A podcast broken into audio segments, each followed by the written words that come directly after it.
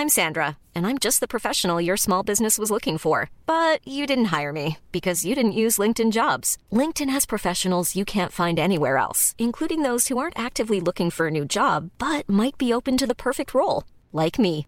In a given month, over 70% of LinkedIn users don't visit other leading job sites. So if you're not looking on LinkedIn, you'll miss out on great candidates like Sandra. Start hiring professionals like a professional. Post your free job on linkedin.com/people today. Cool fact a crocodile can't stick out its tongue. Also, you can get health insurance for a month or just under a year in some states. United Healthcare short term insurance plans, underwritten by Golden Rule Insurance Company, offer flexible, budget friendly coverage for you. Learn more at uh1.com. Support Wrestle Talk. Give us a subscribe. Hey everybody, I'm John Cena. Hey, it's professional wrestler Colt Boom Boom Cabana. Hey, I'm Double J Jeff here. This is Rich Swann. Matt Riddle, the King of Bros. Support Wrestle Talk. Support Wrestle Talk. Support Wrestle Talk. Do it, bro. Support Ollie. Support Luke. Support Wrestle Talk. Support Wrestle Talk. Home of Luke Owen. Whatever Wrestle Talk is, and whoever Luke Owen is, quote the Raven. Nevermore. Wrestle Talk. Rambo. Now is live.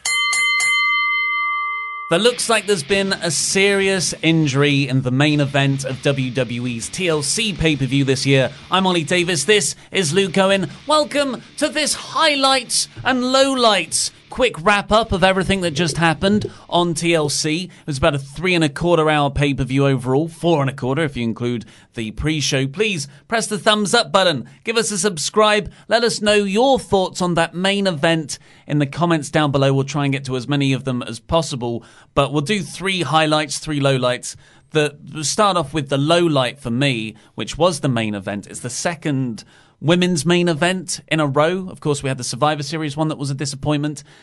This TLC Women's Tag Championship match between Charlotte and Becky against the Kabuki Warriors was was bad. It started off quite. F- I thought it started off quite fun because it never felt like it was ever in control of anything. Like we joked during the the live stream, it felt like they before they went out was like, oh, we'll just we'll make it up on the fly, but then had no ideas. They were like, well, we'll tie you to the ladder. We'll do. They just kind of made up all these wacky spots.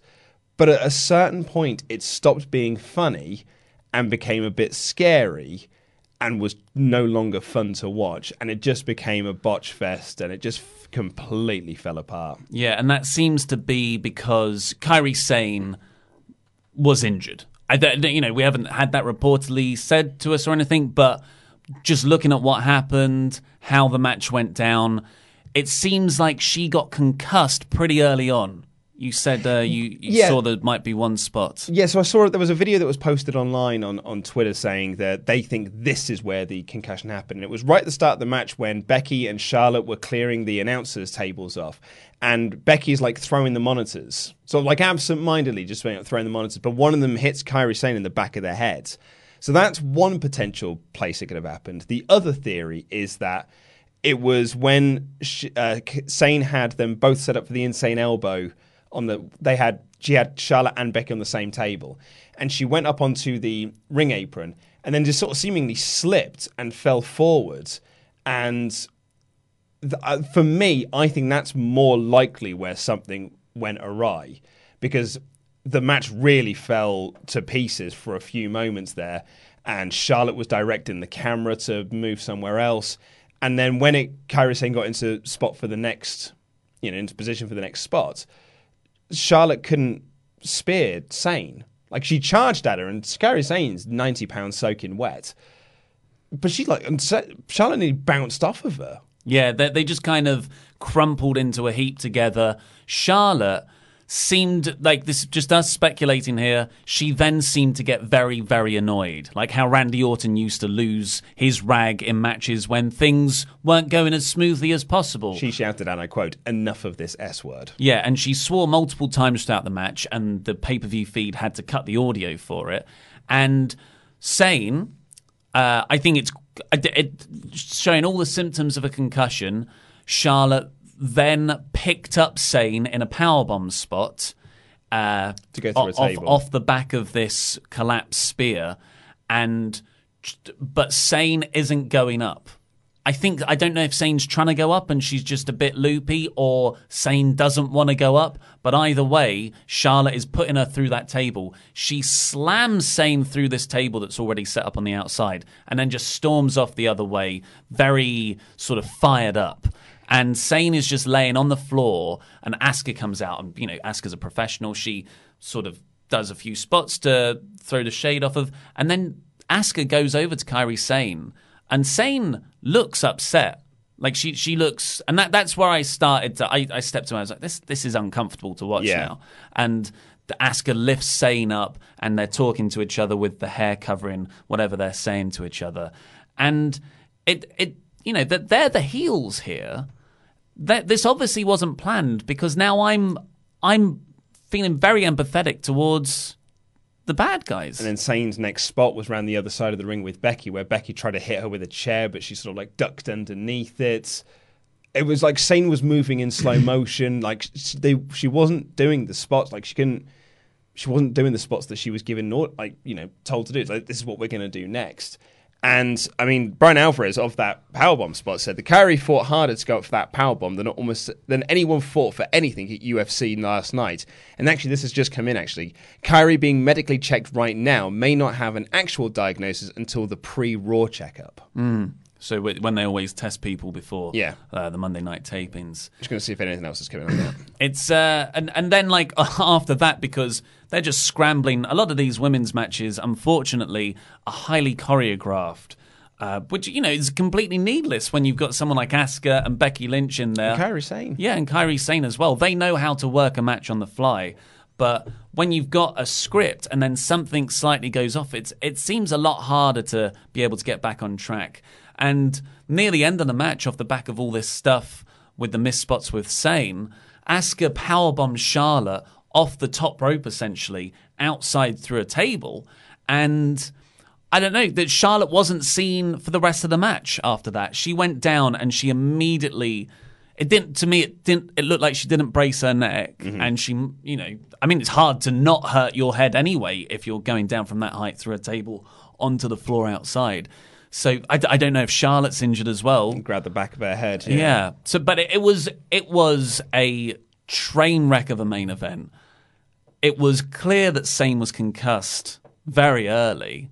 I have no idea why they continued to do the match for so long and continually with TLC spots. Yeah, because it then had a very, very flat finish. Like a finish that's had kind of been set up earlier in the night because they'd, as I said, they tied Becky Lynch to uh, a ladder at one point.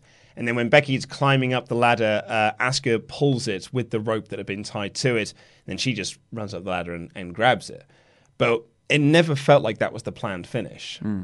Like, you know what I mean? It, it didn't feel like that was your big killer spot to end off this chaotic match. Well, and that, and that brings us on to the other low light, which is the actual ending angle we got for this pay per view. Wasn't Asuka retaining the, the championships? And you know, she she won last year's TLC, that that great triple threat main event that she had with Charlotte and Becky. And the shine was on Ronda there. Exactly. And Ronda Rousey got to properly close the pay per view.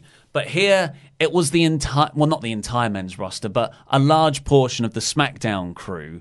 They had been weirdly shown shown fighting backstage before this match. So Baron Corbin, Roman Reigns, The Revival, New Day, Shorty G was Buddy in Murphy there, was Buddy there. Murphy, which is weird because he's a Raw guy. And you know that was that was half an hour ago, and this match finishes, and then they come through the crowd, and they're all still brawling, and Roman jumps like spears He Corbin spears off, Corbin off the onto stage, like yeah. thirty dudes. It was just a bit. It, it didn't really make sense, and it was It's just all a bit. build for the Rumble, I guess. Yeah, but, you're right. It doesn't make the Rumble's in six weeks. and and you know, and it's you know fine to start the build for that now. And I'm, I'm not sort of knocking WWE for, for starting the, the build for the Royal Rumble now. Obviously, you know, but it it never felt like this was the hmm. time to start doing it. And also, like when they were doing it, this never felt like. I mean, you can put two and two together that it's build for the Rumble, but it was never like ah right. Yeah. this is very clearly a Royal Rumble thing. It just felt like a continuation of the Roman Baron stuff. Exactly. Uh, and then, like, the third low light really was the crowd. Uh, after being very hot for the opening match, which we'll get onto because that's a definite highlight, this the crowd sat on their hands all night, even when they would be even even when they were being given excellent wrestling with Aleister Black and Buddy Murphy, which is fine. They haven't been given much reason to care about them, but later on, they just they just never came alive for anything. No, they were they were coming alive for spots, but not the substance. Mm. Like even in the Bray Wyatt Miz match, they were really into Bray Wyatt, but when Miz was attacking him, they weren't really into that at all. And when Daniel Bryan uh, came back at the end of it, they were into him doing yes, and they were into him doing his running knee, but anything else, they were like he set up to do the the, the face stomp thing. Crowd went completely silent Mm. for it. Yeah, they Crowd- just wanted the yes. yeah. Uh, but highlights wise, the first three matches, pre-show included, so Humberto Carrillo versus Andrade, uh, the Revival versus New Day in a ladder match, Yep. and Aleister Black versus Buddy Murphy. All three of them, four stars and above, easy. Yeah. But g- Great matches, all three, and and in different ways as well. As well, you had a sort of Mexican strong style to open. Yeah. Then you had this great ladder tag match, and then you had just an, an indie match with Murphy and Black. It was so good. Yeah. It was really, really great The- stuff. An indie match is the wrong word, actually. It was a takeover match. Yeah. They had an NXT takeover match. like first match on a card at a takeover show, Mm. and it, I just wish it had been in front of a takeover crowd because this TLC crowd were not there for that match, and they didn't react to either guy when they made their entrance, and they were just on their hands for the whole match. Apart from, as we said, like if you do a big spot, people go oh, and then instantly just go quiet again. And they did, they they didn't pop for the black mass and the, the finish. It was just it was a really Highlights, Luke. Highlights. We're talking No, about the positives. Okay, yeah, no, but, but I, what I'm saying is that I really wish they hmm. were because it was a great, great match, and it would have been a match that I think a lot more people would be talking about. And I mean, you know, as the people are saying in the chats, you give them, you keep getting them out there and doing those matches. Eventually, it will get over. Well, we had another gimmick, really, that was first trialed here, and that was Bray Wyatt wrestling as not the Fiend. He was wrestling as his Firefly Funhouse, Mr. Rogers style character. And he came out to the Firefly Funhouse music. He was wearing the jumper. He came down to the ring. And at first, I was like, ooh, is this Yeah. working? And then it just clicked. I was into this like from the get go. Like where they had a new graphic for him, like for a new name bar for him, and he came out and it was just the Firefly Funhouse music, all three verses of it playing, and like the lights were like really bright, and Bray's selling of this character was so good and so captivating that I was sold on this from the get go. I thought it was magnificent stuff. Yeah, the crowd didn't really know what to think at first, but Bray kept on being like this mischievous, cheeky, innocent, lovely guy. Posed for a selfie with with a fan. Yeah, and it, he kept on doing this thing where he pretended to get in the ring and then he stopped and the crowd went, haha. And he did, did that a couple more times. Every time the crowd really got into it. So when he gets in the ring, the crowd erupted. Yeah. And you're like, oh, well, that's just a fun comedy spot. No, it's actually very, very interesting with his let me in character. Not only has he physically, literally gotten in the ring, he's also figuratively been let into the hearts of all these fans. Yeah.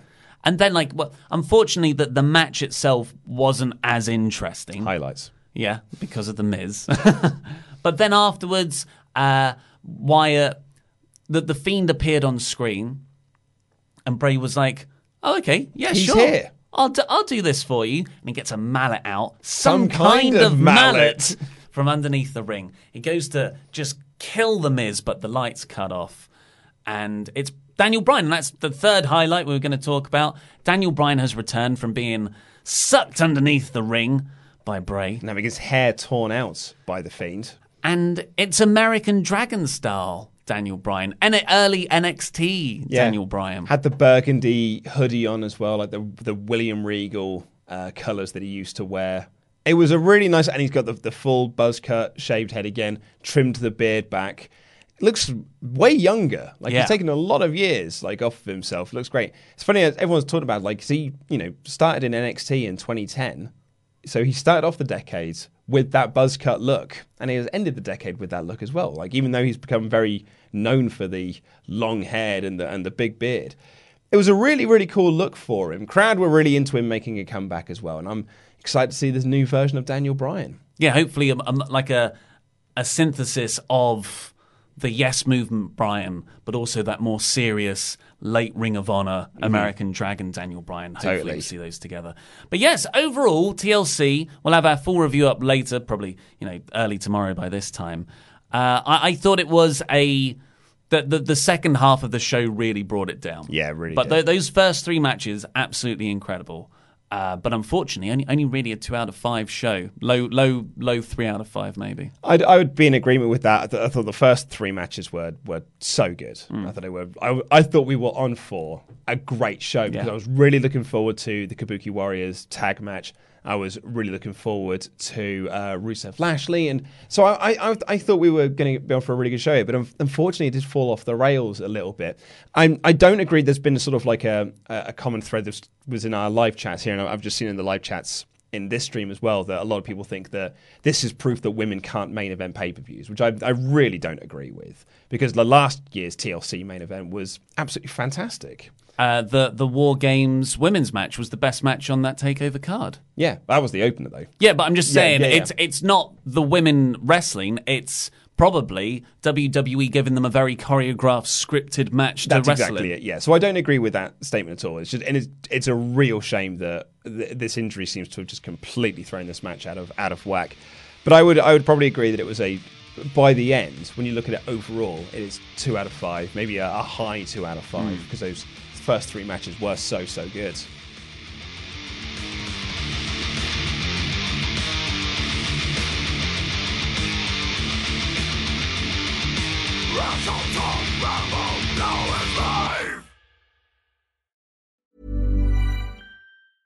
Hi, I'm Daniel, founder of Pretty Litter. Did you know cats tend to hide symptoms of sickness and pain? I learned this the hard way after losing my cat, Gingy. So I created Pretty Litter, a health monitoring litter that helps detect early signs of illness by changing colors, saving you money and potentially your cat's life. Pretty Litter is veterinarian developed, and it's the easiest way to keep tabs on your fur baby's health right at home. Go to prettylitter.com and use code ACAST for 20% off your first order and a free cat toy. Terms and conditions apply. See site for details. Hi, I'm Daniel, founder of Pretty Litter. Did you know cats tend to hide symptoms of sickness and pain? I learned this the hard way after losing my cat, Gingy. So I created Pretty Litter, a health monitoring litter that helps detect early signs of illness by changing colors, saving you money and potentially your cat's life. Pretty Litter is veterinarian developed, and it's the easiest way to keep tabs on your fur baby's health right at home. Go to prettylitter.com and use code ACAST for 20% off your first order and a free cat toy. Terms and conditions apply. See site for details.